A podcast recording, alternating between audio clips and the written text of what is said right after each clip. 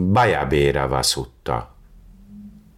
Félelem és rettegés. Így hallottam. Egy alkalommal a magasztos szávatti mellett, a Jétavanaligetben, Anáta Pindika kertjében tartózkodott. Itt Janusszóni pap felkereste a magasztost. Odaérve üdvözletet váltott a magasztossal, és illendő üdvözlő szavak után leült előtte. Előtte ülve így szólította meg a magasztost Janusszóni pap. Gótama. Ezek a tisztes családból származó ifjak Gótama úr kedvéért, benne bízva távoztak otthonukból az otthontalanságba. Gótama úr a vezetőjük, Gótama úr a gondviselőjük, Gótama úr a serkentőjük, és ez a csapat Gótama úr nézeteit vallja. Úgy van, pap, úgy van, pap. Ezek a tisztes családból származó ifjak az én kedvemért, bennem bízva távoztak otthonukból az otthontalanságba. Én vagyok a vezetőjük, én vagyok a gondviselőjük, én vagyok a serkentőjük, és ez a csapat az én nézeteimet vallja. Igen, Gótama, de nem könnyű az erdő sűrűjében magánosan élni az életet, nehéz az egyedül létet elviselni, szorongató a magány. Bizonyára elcsüggeszti a szerzetes szívét az erdő, ha nem tud elmélyedésbe merülni. Úgy van, pap, úgy van, pap. Nem könnyű az erdő sűrűjében magánosan élni az életet, nehéz az egyedül létet elviselni, szorongató a magány. Bizonyára elcsüggeszti a szerzetes szívét az erdő, ha nem tud elmélyedésbe merülni. Megvilágosodásom előtt, mielőtt még megvilágosodtam volna, amikor még csak bódhiszatva voltam, én is így gondolkodtam. Nem könnyű az erdő sűrűjében magánosan élni az életet. Nehéz az egyedül létet elviselni, szorongató a magány. Bizonyára elcsüggeszti a szerzetes szívét az erdő, ha nem tud elmélyedésbe merülni. Ekkor azonban ez a gondolatom támadt. Mindazokat a remetéket és papokat, akik nem tisztultak meg testi tevékenységükben, beszédükben, gondolataikban, életmódjukban, mielőtt az erdő sűrűjében magános életre szánták magukat, mindezeket a tiszteletre méltó remetéket és papokat szorongató félelem és rettegés fogja el, éppen azért, mert még nem tisztultak meg testi tevékenységükben, beszédükben, gondolataikban, életmódjukban. Én viszont már nem voltam megtisztulatlan testi tevékenységemben, beszédemben, gondolataimban, életmódomban, amikor az erdő sűrűjében magános életre szántam magamat. Testi tevékenységemben, beszédemben, gondolataimban, életmódomban már megtisztultam, és azok közé az igaz emberek közé tartozom, akik testi tevékenységükben, beszédükben, gondolataikban, életmódjukban megtisztulva szánták magukat magános életre, az erdő sűrűjében. Amikor felismertem, pap, hogy testi tevékenységemben, beszédemben, gondolataimban, életmódomban megtisztultam, még inkább örömet találtam az erdei életben. Ekkor, pap, ez a gondolatom támadt.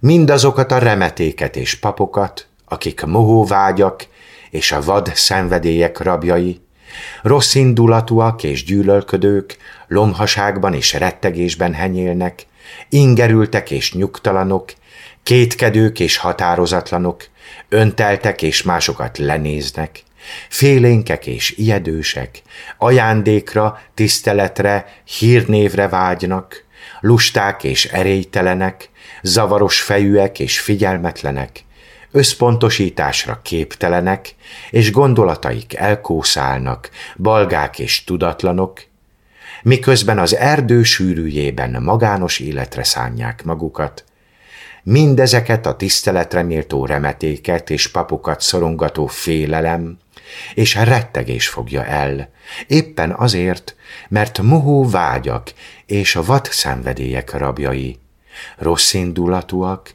és gyűlölködők, és így tovább.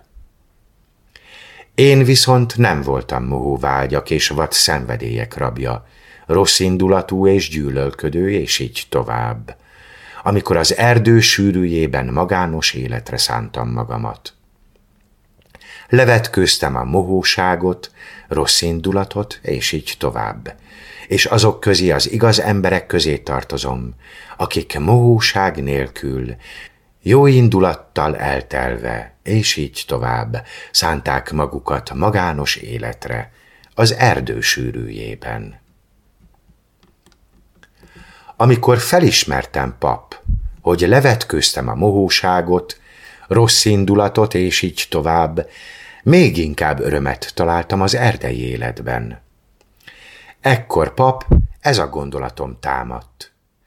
Mi volna, ha bajós csillagállású éjszakákon, holdfogytakor, új holdkor és holdnegyedkor, ilyen éjszakákon félelmes, borzongató helyeken erdei sírhalmokat, fák tövében emelt sírhalmokat, parkokban emelt sírhalmokat keresnék fel, és ott tanyáznék.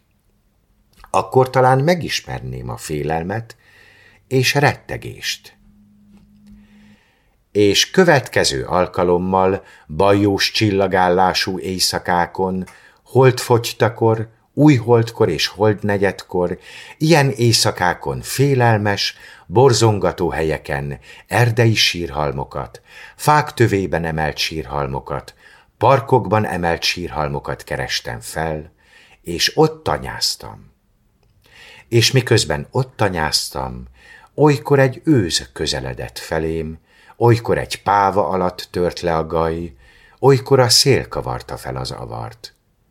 Én pedig azt gondoltam, hogy most fogom átélni a félelmet és rettegést. Ekkor azután ez a gondolatom támadt.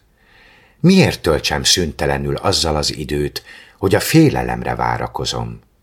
Nem volna-e jobb, ha amikor és ahogyan rám tör az a félelem és rettegés, akkor és azon módon oszlatnám el azt a félelmet és rettegést. És előfordult, hogy miközben járkáltam, az alatt tört rám az a félelem és rettegés.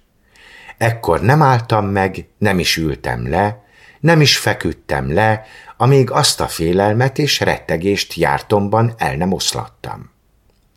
És előfordult, hogy miközben álltam, az alatt tört rám az a félelem és rettegés. Ekkor nem indultam el, nem is ültem le, nem is feküdtem le, amíg azt a félelmet és rettegést áltomban el nem oszlattam. És előfordult, hogy miközben ültem, az alatt tört rám az a félelem és rettegés. Ekkor nem feküdtem le, nem is álltam fel, nem is indultam el, amíg azt a félelmet és rettegést ültömben el nem oszlattam. És előfordult, hogy fektemben tört rám az a félelem és rettegés. Ekkor nem ültem fel, nem is álltam fel, nem is indultam el, amíg azt a félelmet és rettegést fektemben el nem oszlattam.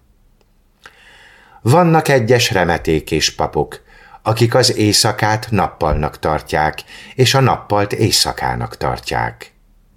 Én azonban azt mondom, hogy az ilyen remeték és papok összezavarják a dolgokat.